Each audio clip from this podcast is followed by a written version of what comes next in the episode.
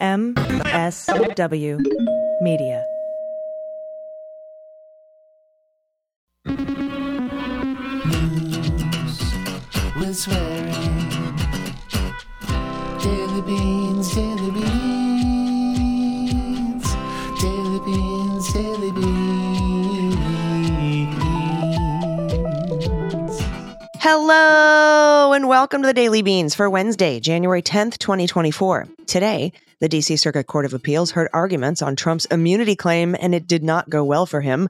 Trump has told ABC News he plans to deliver part of the closing argument in the New York Attorney General's civil fraud trial himself. Tennessee Rep. Andy Ogles is facing an ethics complaint. Congress may need a continuing resolution through March to get a budget passed because, of course, Mike Pence's brother, Greg Pence, will not seek re election in the House. Defense Secretary Lloyd Austin has been diagnosed with prostate cancer. The civil trial of the National Rifle Association kicked off today with a bang. Haha, get it? And a driver is in custody after crashing into the White House gates. I'm Allison Gill. And I'm Dana Goldberg. Hello, Dana. Happy Wednesday. To you as well. Thank you. Thank you. Today was a long day, but it was a good day. It was. The, there was some insanity happening as well in the DC Circuit Court of Appeals. Holy majoli. Uh, we'll go over that a little bit. We have a special show today. We're going to cover that just a, just a bit because, you know, of course, Andy and I will have a deep dive on it uh, in, in this weekend's episode of the Jack podcast. Later in the show, I'm going to do a special segment about Trump's reciprocal arguments. It's like they're on a lazy Susan. He says one thing in one case and then argues the exact opposite when it benefits him in another case. And I just want to talk about some of those contradictions and conflations. But we do have a lot of news to get to today. So uh, actually, let's start with some quick hits. And to make a long story short, too late. All right, Trump intends to personally deliver part of the defense's closing argument at the conclusion of a civil fraud trial in New York tomorrow, according to sources familiar with the former president's strategy, who spoke to ABC News. The defendants in this case, Trump, his two eldest sons, and two former Trump organization executives, I believe it's McConney and Weisselberg, are represented by three primary attorneys Chris Kise, or Keys, however he says it, Clifford Robert, and Alina Habba. But sources say Trump himself is determined to deliver a portion of the closing statement. The source has cautioned that plans for the defense's closing argument remain fluid. Of course they do, because Trump chickened out of even testifying in the case.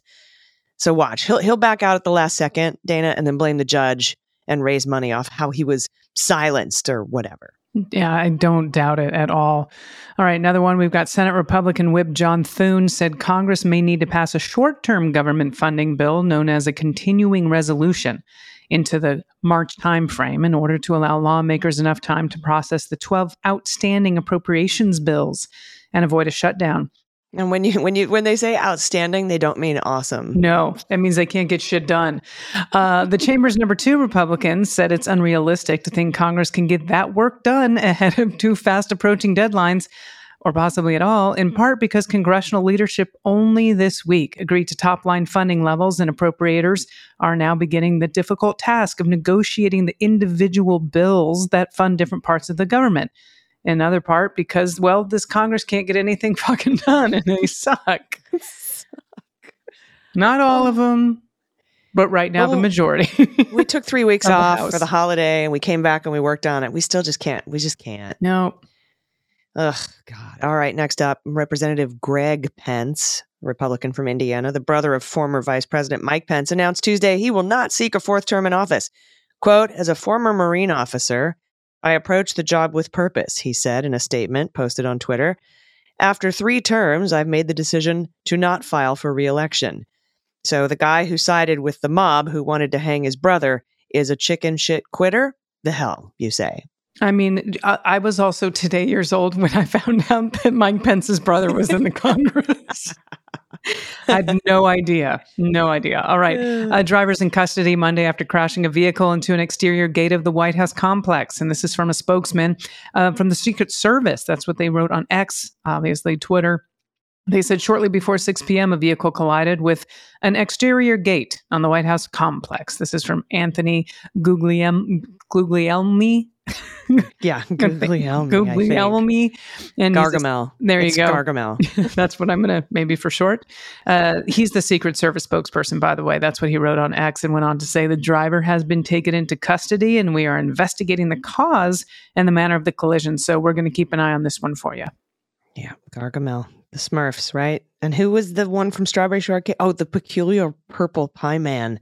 Wow. Porcupine Peak? Is it? Por- You are taking me back 40 years. Ta-ta. Yeah. Okay. All right. Anyway, um, it's been a long day. Yeah.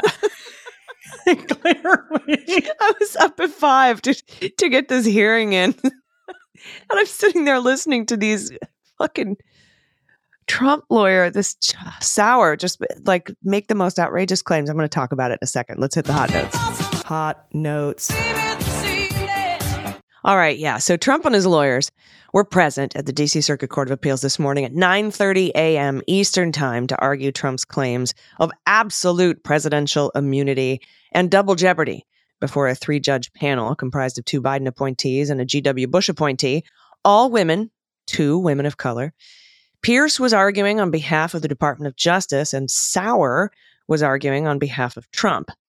And while the most explosive exchange of the day according to mainstream media, was the argument Trump's lawyers had with the judges that Trump could send SEAL Team 6 to murder Americans and he couldn't be held criminally liable unless he was first impeached and convicted by the Senate.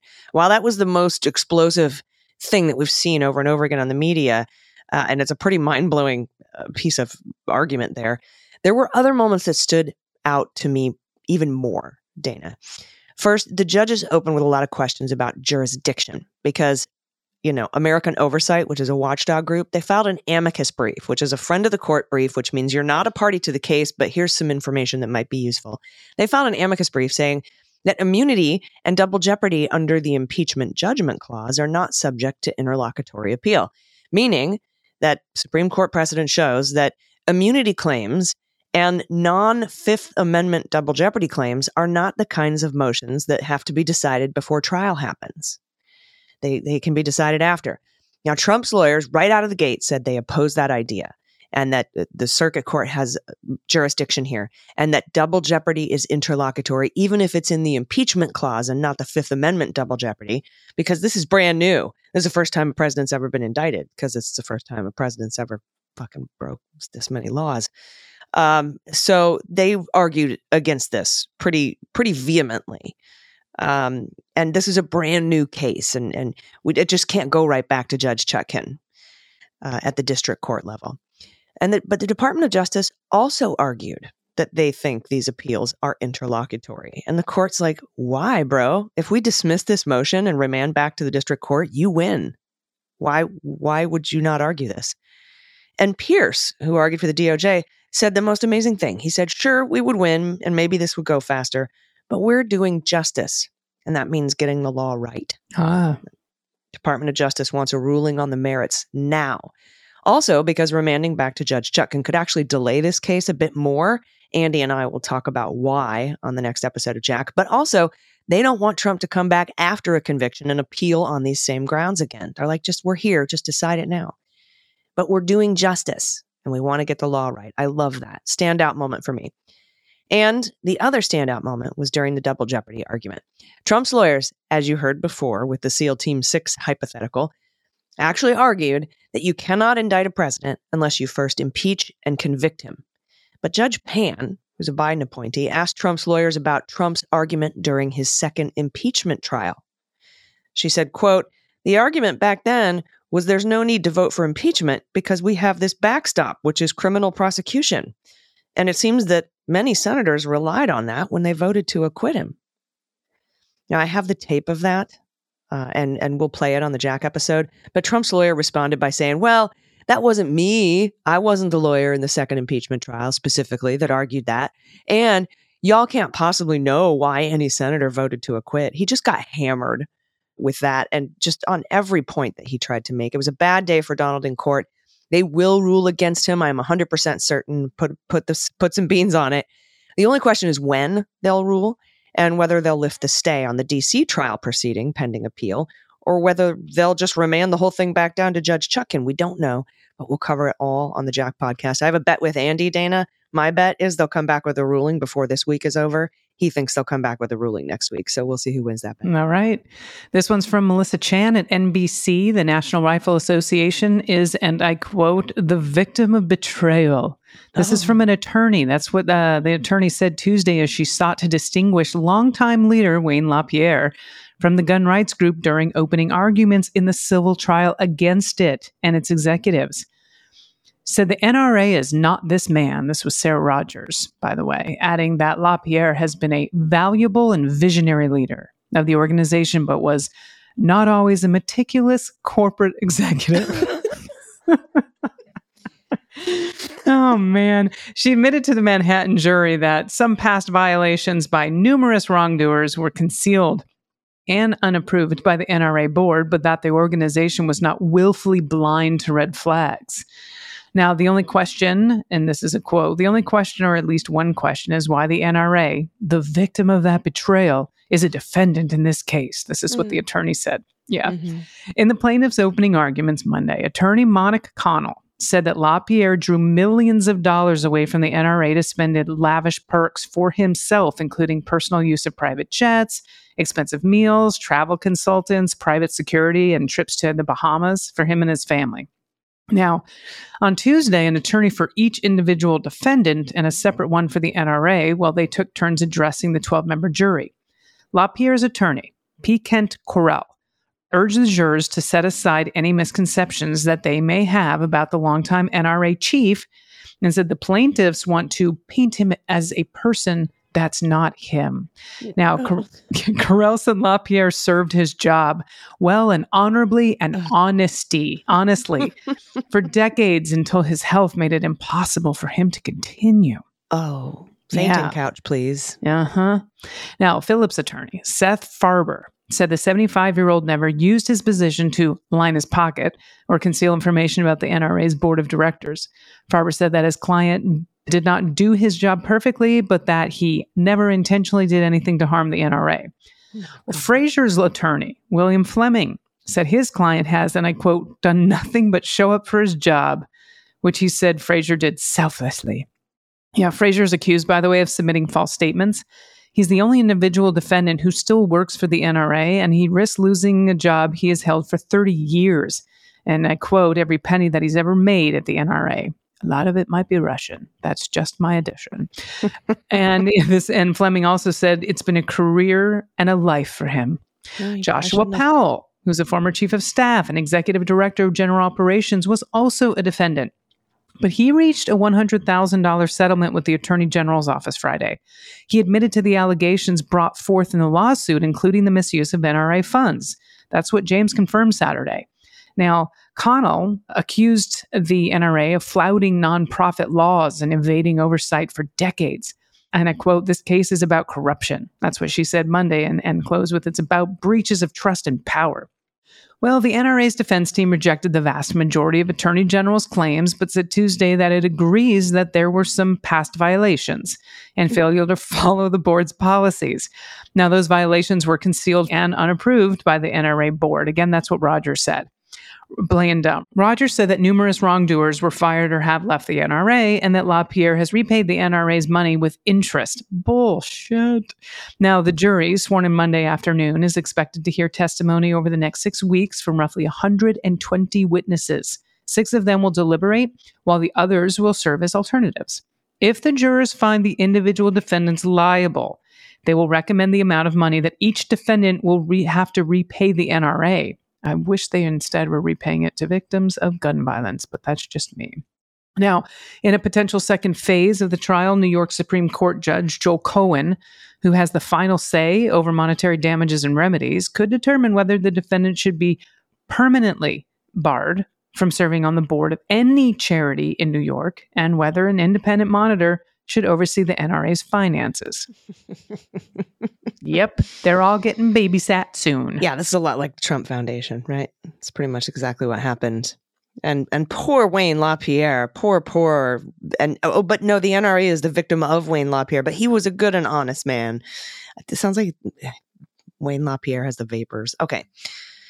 Next up, Defense Secretary Lloyd, Lloyd Austin was diagnosed with prostate cancer in December, and he underwent a minimally invasive procedure to treat and cure it. And that's according to a statement from Walter Reed National Military Center officials on Tuesday.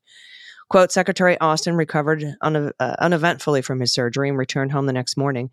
His prostate cancer was detected early, and his prognosis is excellent. Austin, who is 70, was then admitted to Walter Reed on January 1st with complications from the December 22nd procedure, which was a prostatectomy uh, and an elective uh, procedure, according to to the Department of Defense. And the the complications was a, a UTI. So he had severe uh, abdominal, hip, and leg pain, and he had a urinary tract infection. Initial evaluation found he had that UTI, and on January 2nd, a decision was made to transfer him to the ICU for close monitoring and a high level of care. Doctors then discovered Austin had abdominal fluid collections, impairing the functions of his small intestines. And this resulted in the backup of his intestinal contents, which was treated by placing a tube through his nose to drain his stomach. The abdominal fluids were uh, drained by non surgical drain placement. He has progressively and steadily uh, improved throughout his stay. Officials said in a statement that Austin's infection has cleared and he continues to make progress and anticipates a full recovery, although it can be a slow process. They said during his hospitalization, Austin never lost consciousness and never underwent general anesthesia. The revelation about his condition is a new development after the defense secretary and several of his aides waited days to notify the White House and key Pentagon officials that he was hospitalized for his urinary tract infection. Now, the public didn't know that he was hospitalized until Friday evening when Pentagon Press Secretary Major General Pat Ryder said in a statement that Austin had been admitted to Walter Reed uh, on Monday night for complications following that recent elective medical procedure, though he didn't specify what the procedure was. So I think the top line story here is that our Secretary of Defense has prostate cancer. Yeah. And uh, I know how devastating that can be. I'm glad they caught it early. And uh, my thoughts are with him and his family. I echo that. Thank you so much, AG. All right, this last story is from our friend Phil Williams at News Channel 5 Nashville. Seems a nonpartisan watchdog group has asked a federal ethics agency to investigate Tennessee Congressman Andy Ogles over a million dollars a million of discrepancies in financial disclosures he was required to file with the U.S. House. No biggie. Million yeah, bucks? just a million dollars. Million dollars. Now, the Campaign Legal Center, CLC, repeatedly cites Channel News 5 reporting in the complaint that was filed Tuesday with the Office of Congressional Ethics, the OCE, comparing Ogles' conduct, by the way, to the disgraced New York Congressman George Santos. Yep. Yep, I guess he's now a he's a he's an example for somebody. Now, News Channel 5 investigates discovered that Be somebody. Sorry. Now, News Channel 5 investigates discovered that, like Santos, Ogles has misrepresented, misrepresented, misrepresented, good Lord, Dana, his educational and business credentials. And this is a quote The expulsion of Representative George Santos for filing false financial disclosure statements and other ethics violations demonstrates why investigations of significant discrepancies in a candidate's financial reporting are warranted. That was from the CLC's complaint. And said unexplained inconsistencies in Rep. Ogles' reported finances and allegations of him misrepresenting his background raise false fundamental questions for voters about the transparency of their elected representative. I agree. Uh, Campaign Legal Center was founded in 2002 by its current president, Trevor Potter, and he's a former GOP commissioner on the Federal Elections Commission. Now, the Federal Office of Congressional Ethics is an independent agency created by the U.S. House of Representatives to review allegations of misconduct and, when appropriate, to refer those matters to the House Ethics Committee. Now, specifically, in his complaint, the CLC notes that Maury County Republicans claim to have personally loaned $320,000 to his 2022 campaign for Congress.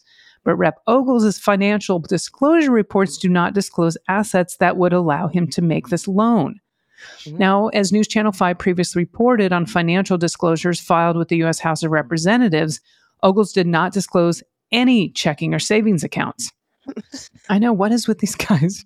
Now, in a footnote, by the way, the CLC notes that bank accounts only must be reported in a candidate or member's financial disclosure report if they are interest bearing.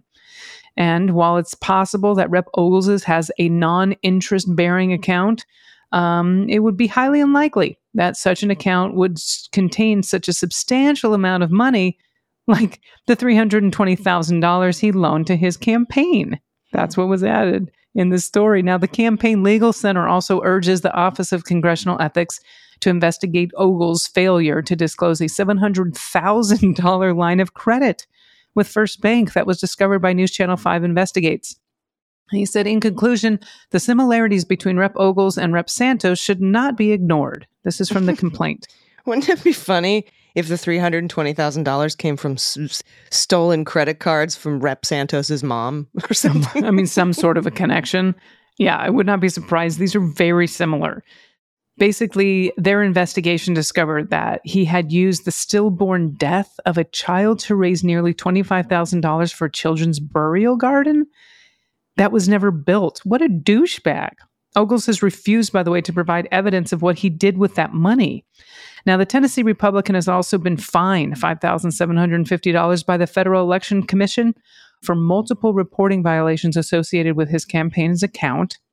And I quote, although Rep. Ogle's statements about his background and the prior FEC complaints against him are not the subject of this complaint, these matters demonstrate a pattern of inaccurate information on the public record supporting an investigation of his substantial financial disclosure discrepancies.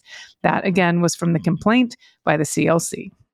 Yeah, and this is exactly what George Santos did. He loaned himself, has loaned his uh, um, campaign five hundred thousand dollars because you have to have a certain amount of money raised in a quarter, in a fiscal quarter, in order to get RNC support and and all that stuff. And um, he he stole that money. He didn't have the money to make that loan, Right. And so they started investigating him. He is now facing, I think, twenty three felony charges. so look out, Rep. Andy Ogles. Phil Williams has got his eye on you, and that's never a good thing if you're a bad dude. So, all right, everybody, I've got a little, like one more little piece of news, but we have to take a quick break, and then we'll have the good news after that. Stick around. We'll be right back. After these messages, we'll be right back. Hey, everybody. Welcome back. It's just AG. I just had some stuff I wanted to share with you about some of the things I've noticed uh, over the last, I don't know, year and a half or two um, that where Trump's arguments, his legal arguments, really contradict one another. And I, and I don't mean like sort of, I mean like explicitly contradict uh, one another. And he'll use one argument in one case where it would benefit him, and then he'll flip the script and use a completely opposite argument in another case to benefit him there. Uh, and and so it's kind of like a sword and a shield situation. And this, by the way, is completely unscripted. Uh, this is just some of my thoughts that I wanted to talk to you about because I've seen him do this numerous times, and I wanted to talk about it. Um, he he has this history of presenting conflicting arguments, right? Because for, so it can suit him in the moment. The first one I think of is that in the E. Jean Carroll case, E. Jean won, uh, the one where uh, Trump defamed her when he was president. And that, that happened in 2019. And she sued him before he left office. And Bill Barr came in and certified Trump for the DOJ, meaning the Department of Justice is going to represent Donald Trump in this case, which kind of means the case is sort of over. And she appealed that. And while it was going through appeals, well, we elected President Joe Biden. And Joe Biden appointed Merrick Garland. And Merrick Garland took a second look at this and didn't argue against it. But then when he heard what the Second Circuit Court of Appeals had to say about it, when it got up to the Court of Appeals, he came back and issued a different opinion. He came back and said, the Department of Justice is not going to represent Donald Trump. The comments he made about E. Jean Carroll were not part of his job, as Bill Barr said they were. And he reversed it and said the DOJ will not be representing Trump. And now we are finally, uh, you know, coming up on January 16th, going to be getting to that trial, the, the defamation that he uh, engaged in while he was president. It's been a long road. That's why E. Jean 2 went much quicker. E. Jean 2 is the trial we've already had where he lost $5 million and the judge said that he sexually assaulted E. Jean Carroll. And, and that went faster because he said those comments when he was out of office after he was president. So there was no argument that the DOJ would even come in and represent him in that case. And while he was, while Trump was arguing uh, with the Second Circuit Court of Appeals, that the DOJ, Merrick Garland, should still represent me. You should still be my lawyer in this case. He actually argued um, that he was an officer of the United States under the Westfall Act, because the Westfall Act says if you're an officer of the United States, the Department of Justice will come in and represent you. And he so he argued, I'm an officer of the United States. Yes, I am. When I was president, I was an officer of the United States. The DOJ has to represent me. It doesn't matter if I defamed anybody. I was an officer of the United States. You have to come in and represent me. Now, let's flash forward to Colorado Supreme Court and the Colorado District Court when he's arguing that he should remain on the ballot and that he shouldn't be disqualified under Section 3 of the 14th Amendment, the Insurrection Clause.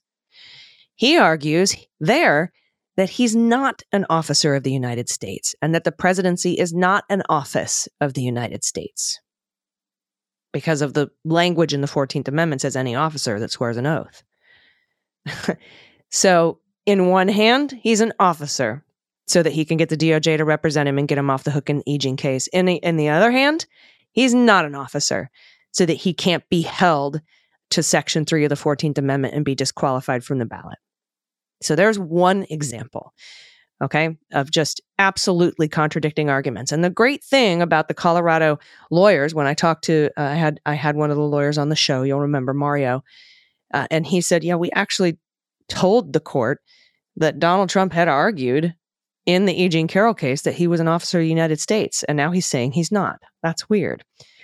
And of course, you know what happened there. They won in the Supreme Court, and now they're going to go to the Supreme Court the Supreme Court of the United States after winning the Supreme Court of Colorado. All right, next up. Remember when the Texas Attorney General filed a lawsuit after the 2020 election trying to overturn the election results in several key swing states like Pennsylvania and Wisconsin?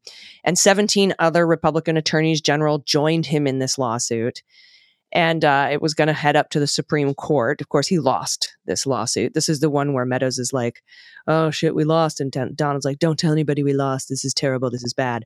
It was this case, right? A Texas Attorney General, and in that case, Trump filed uh, to intervene, which is kind of like a like an amicus brief, right? Like he filed a thing saying I uh, I want to give my two cents in this case because I'm not a direct party of this case, but I am uh, sort of adjacent to this case because it has to do with the 2020 election. So he filed, and he filed as a candidate for the president of the United States. Now, fast forward to the civil and criminal cases against him for January 6th, Blassingame, where the cops, the Capitol police officers, and um, and uh, you know some of the representatives like Swalwell have sued him for January 6th um, civilly, not criminally. Um, Bennie Thompson did too, but he withdrew his lawsuit when he became the head of the January 6th Select Committee. And in those cases, Donald Trump is arguing that he was acting as the sitting president and everything that he did related to January 6th was under the color of office or within the outer perimeter of his official duties. He's also arguing this in his criminal case, the one Jack Smith brought in DC. He's making that argument in the court today.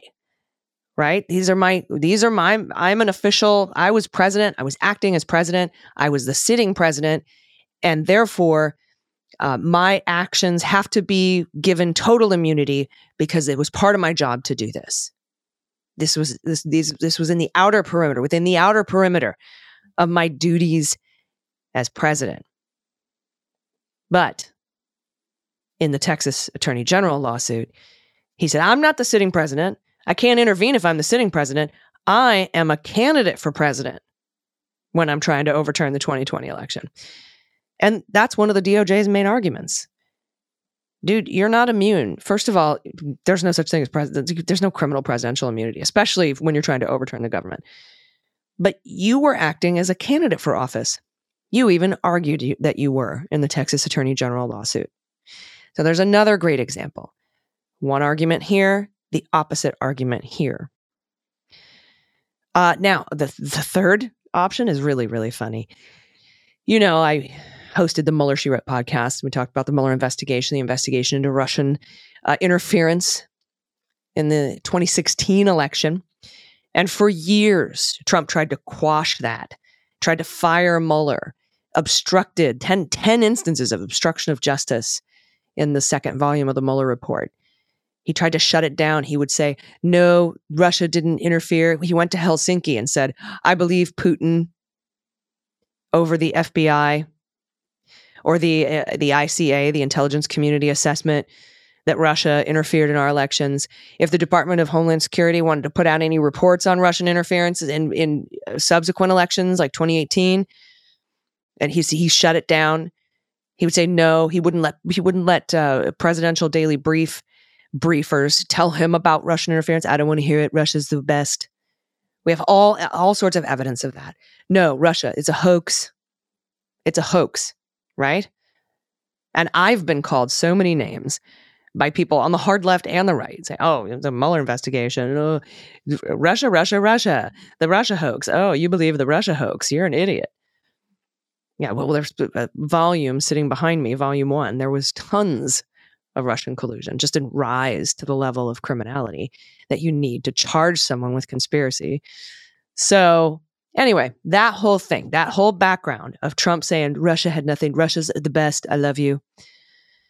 Well, in this particular recent case, the DC coup case, Jack Smith's January 6th indictment against him, he says, It's my job to look at election integrity. And there was election malfeasance. And he blames Russia. He says Russia totally hacked SolarWinds and that caused election integrity problems. So I had the DNI, my friend Ric Grenell, brief my good friend Jeffrey Clark at the DOJ. And as soon as that briefing happened, Jeffrey Clark said, aha, there is crazy amounts of election interference, uh, particularly in Georgia. I should write a letter to Georgia and tell them to throw out their electors and send up an alternate slate. He's indicted for that now. And he's an unindicted co conspirator in the DC case. He's indicted in Fulton County.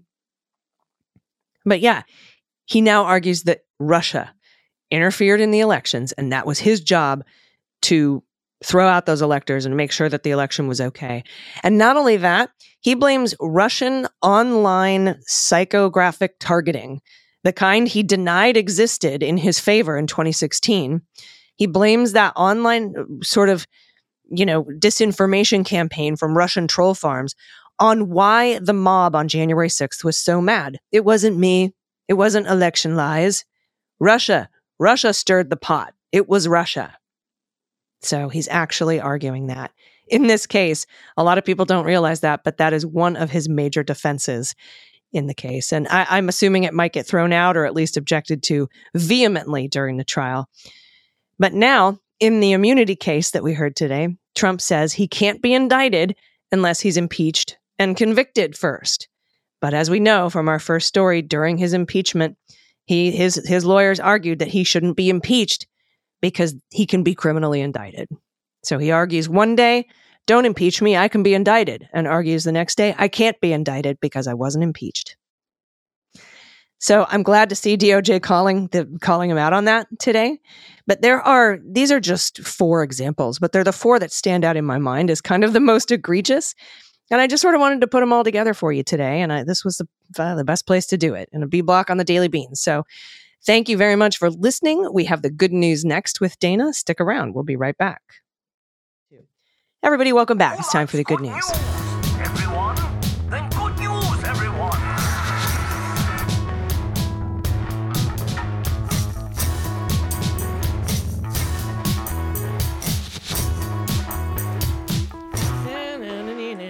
Good news. And if you have any good news, confessions, corrections, you want to play What the Mutt, find the cat. Cat me if you can. What the hell's in that shell? What's the model of your axolotl? Opine on the bovine. What the heck wine? Any animal guessing game, please send it to us. And if you have a new animal guessing game, we'd love to hear about it. Also, if you have a dissertation or thesis title, I love those. If you have a shout out for a loved one, a spouse, a partner, a small business in your area, your small business, yourself, a self shout out, um, shit kids say, shit you say, Uh, let's see. What, what else do we have? Oh, if you don't have pod pet tax to pay, you can send us an adoptable pet in your area and we'll try to make that connection for you. Pictures of your happy place, frog orgies, baby photos, anything at all. Send it to us by going to dailybeanspod.com and click on contact. I'm going to kick us off, Dana, with a submission from Jane, pronouns she and her. First of all, thank you for keeping us educated and up to date with all the important political news. I love listening every day. Thank you, Jane. I have some good news to share. My husband just survived his second, yes, second brain surgery. Amazing. He has had two completely unrelated tumors oh in his God. brain space in the past 13 years. Oh my gosh.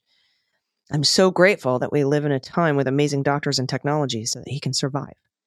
He is a wonderful husband and terrific father to our two teenage daughters. I don't know what I'd do without him. He works so hard every day and just recently launched a scripted podcast company for kids and family podcasts called Glisten Plus. Check it out. It's especially good for long car rides. Glisten Plus. For pet tax, I'm including a picture of my super adorable 11 year old Terry Poo. We're not exactly sure of his lineage, but whatever. He's pretty damn cute. Thanks again for sp- for spreading the truth. He's Jane, very cute. yes. This is an adorable puppers, and oh my gosh, two completely unrelated Yeah. brain tumors in 13 years. What an amazing warrior. And you too, your whole family, just a bunch of survivors. And um, I'm looking forward to checking out Glisten Plus. That's going to be really cool. Um, podcast company for kids and family. All right. Thank you so much, AG. This next one um, is from Living the Dream in the Pacific Northwest, pronoun she and her. Hello, information idols. Speak, by the way, when I first read that, I thought it said idiots. I was like, that's not very nice. Hello, information idols. Speaking of dildos, also not sure if that's very nice. 10 years ago, I was working as a detective. Ooh, this is going to be good. I was working as a detective in a small town north of Seattle. Wait, wait, wait. Can we get some background music? Some like film noir detective music? Yeah. Dun, dun. Can we Working- get producers? Can we get that? You do Go that, and I'll read it like this. Working as part of a team with two other detectives, we were serving a search warrant on a storage unit. Now, the storage unit was small, full of boxes. We pulled them out onto the pavement. Upon opening a medium sized box, I could see it was full of nothing but bright and oversized dildos. Wearing protective gloves, I selected two largest and most colorful examples. Raising my hands over my head, I enthusiastically wagged them at my companions. Needless to say, they were very bright and flexible. From the looks on my partner's faces, this is not something they expected. One of them reminded me that the storage unit had 24 hours video surveillance. With that information, we all howled. I'm including a photo of Hercules. Oh, Hercules. This bel- that was sorry, that was me. this belonged to a friend who received it as a gift when he was a baby. Which and makes- everyone who doesn't have pictures, this is not a photo of a dildo. This is a No. photo of a stuffy, a Yes. stuffed animal. Yes. Oh my god, Hercules. that's waggle, waggle, waggle. hysterical because I'm sure someone's dildo is definitely named Hercules. Hercules. All right, let, we digress.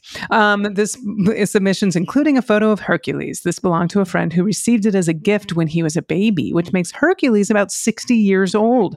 40 years ago, I fell in love with Hercules and he was given to me. I have no idea what this handmade critter is supposed to be. Guesses? Um, it looks like a bunny had a baby with a baked potato. yes, that's what I agree. Um, it's not an axolotl. No. A bunny slash guinea pig? Maybe it's a maybe yeah maybe it's a bunny slash guinea pig. Hmm. All right. This person says I'm very fortunate to be the mother of the creator who sent you the images of her pink monster Halloween house in Beaverton. Oh, Oh, excellent. I'm on a roll now. I also have a what the mutt for you. This is Coda. oh my gosh, this is a beautiful dog. Coda's beautiful. Definitely blue heeler. At least Aussie, heeler. Aussie. heeler, Probably some pit and chow in there. shepherd, chow and pit, right? Because always. And I would say husky because of the eyes, but I don't know. I'm gonna say staffy Okay. and husky. All right, let's see what we got.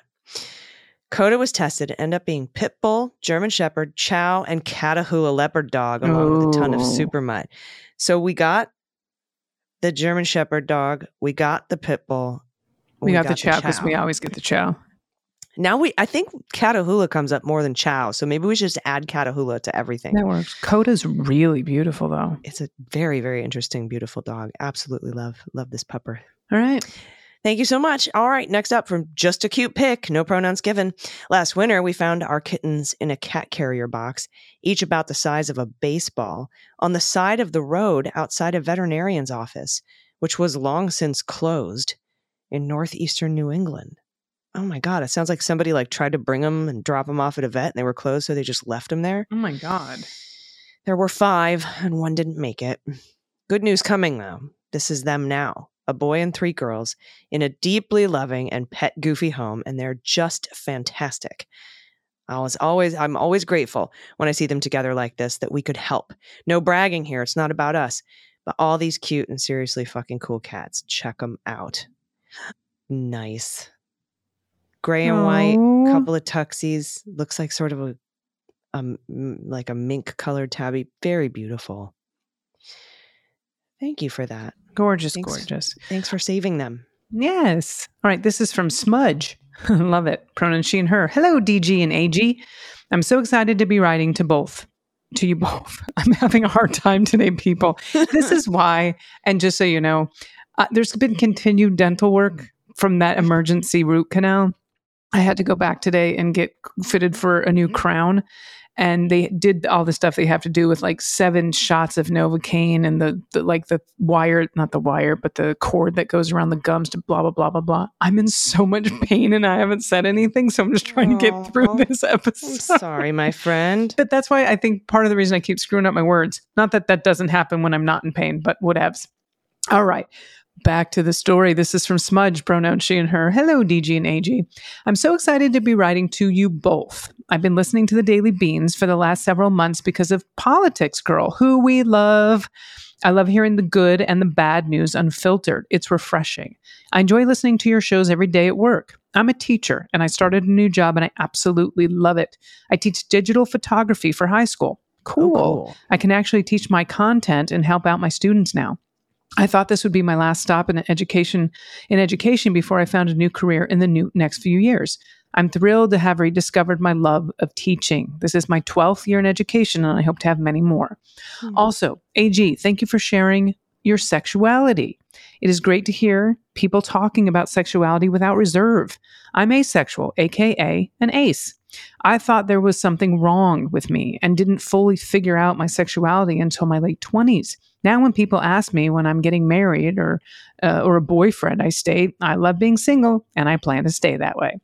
Now, there needs to be more education on sexuality for our youth. Though I will say, Gen Z is ge- in general are so open and accepting of a generation. I would agree with that. Here's my pet tax. These are my two spoiled rot, uh, rotten fur babies who I love with all my heart. A seven month old Sershu, uh, Sersha, Sersha, Sersha. Wow, try that seven, seven times. Sersha and a grumpy seven year old Maeve. Ah, man, I love that name. Sex education. Maeve claims she doesn't love her baby sister, but I know she does. She likes to snarl and smack at Sersha uh, when she's annoying her, but loves to rumble at a, uh, a time of her choosing. It was almost impossible to get both of them to stand still for the photo. Maeve listened one. very well, but didn't want to be too close to her sister. Sersha was busy with more important things like playing ball and trying to find things to eat that she shouldn't. Can you guess what breed they are? Those Oh. are hounds. Yeah, these are hound dogs. Hound Uh, no, dogs. no answers given. But Yeah. yeah, these are pr- probably Catahoula. I love that You know. there's a producer note that says there's no explanation for this picture of the super cute goat. Bunny goat? So There's just a goat photo in here. Just a random goat photo. awesome. Thank you for that. All right, next up from Aaron, pronouns he and him. As a bi man in a relationship with a woman, I strongly relate to the anxiety over taking up room in queer spaces. For whatever it's worth, I've only ever found reassurance and acceptance from my queer friends. I'm writing in to offer my thoughts on what it means to be straight, but it comes from a place of experience when it comes to discourse about what it means to be bi. There has been some hesitation surrounding the bi label because the two might seem to imply there are only, or that there is only attraction to two binary genders. But that's not what the bi prefix is counting. Hetero and homosexuality are both considered modes of attraction. They don't tell you by themselves who someone is attracted to. You also have to know their gender identity.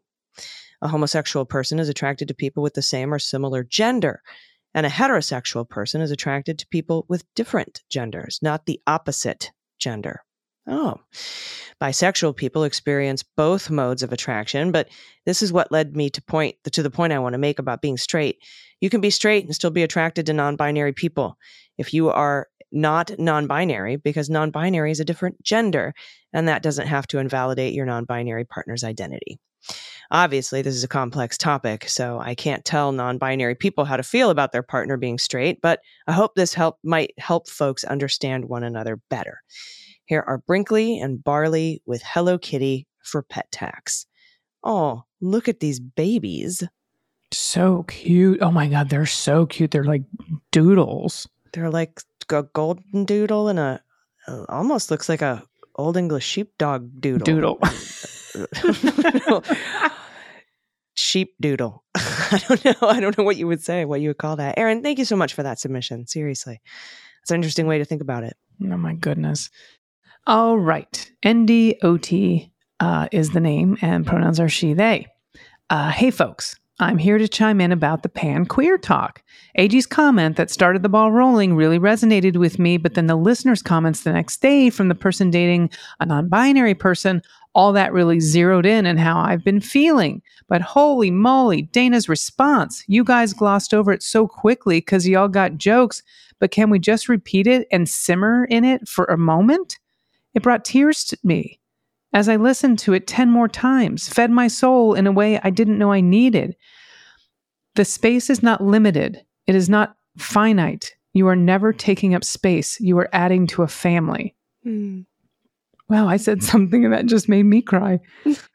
See how good you are? I Dana, thank you so very much for your beautiful words. Keep being you and doing what you do, sending you so much love.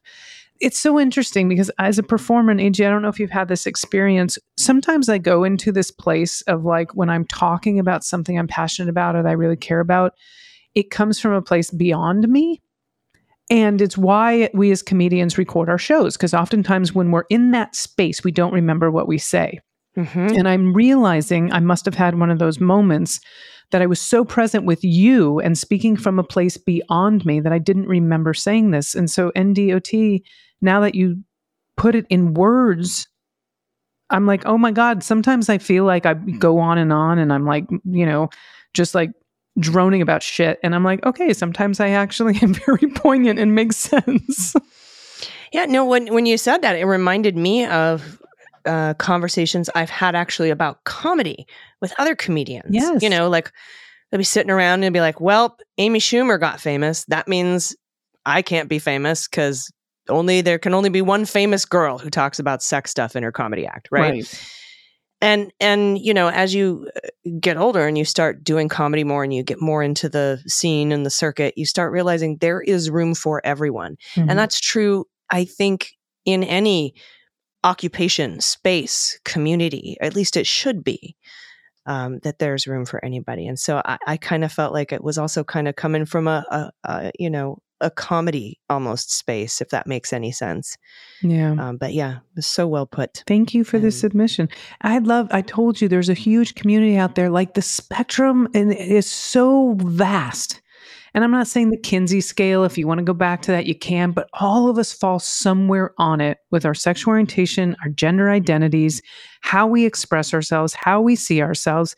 And I think we as a community probably have even more of a percentage of listening because we're so expansive as humans. That's why most of us are liberals and progressives and Democrats because we are expansive. I just love it. I love that you reach so many people. I love that this podcast reached so many people. And I love that so many people feel seen by us telling our stories. It's a beautiful thing. yeah, not being alone is one of the best feelings. And um, it was a, a, a recent, very good friend of mine who kind of showed me that uh, I care about the things that make you you, your heart, your soul, your brain, the f- the amazing fucking shit that you put out in the world, the who you are, right? Like Mhm. that's what I want to be close to. Yeah, there's a AG. I don't know if you're familiar with it. There's a group called GenderCool, and it's all of these youth, these youth that have really gotten in touch with their gender identity. Many of them are trans, but they're also um, non-binary. And basically, their thing is is that our gender identity is the least interesting thing about Yeah. us. Yeah. As that's what it should like- be. They're artists, they're lawyers, they're athletes, they're musicians, they're fucking changing this world, and that's what they want people to focus on.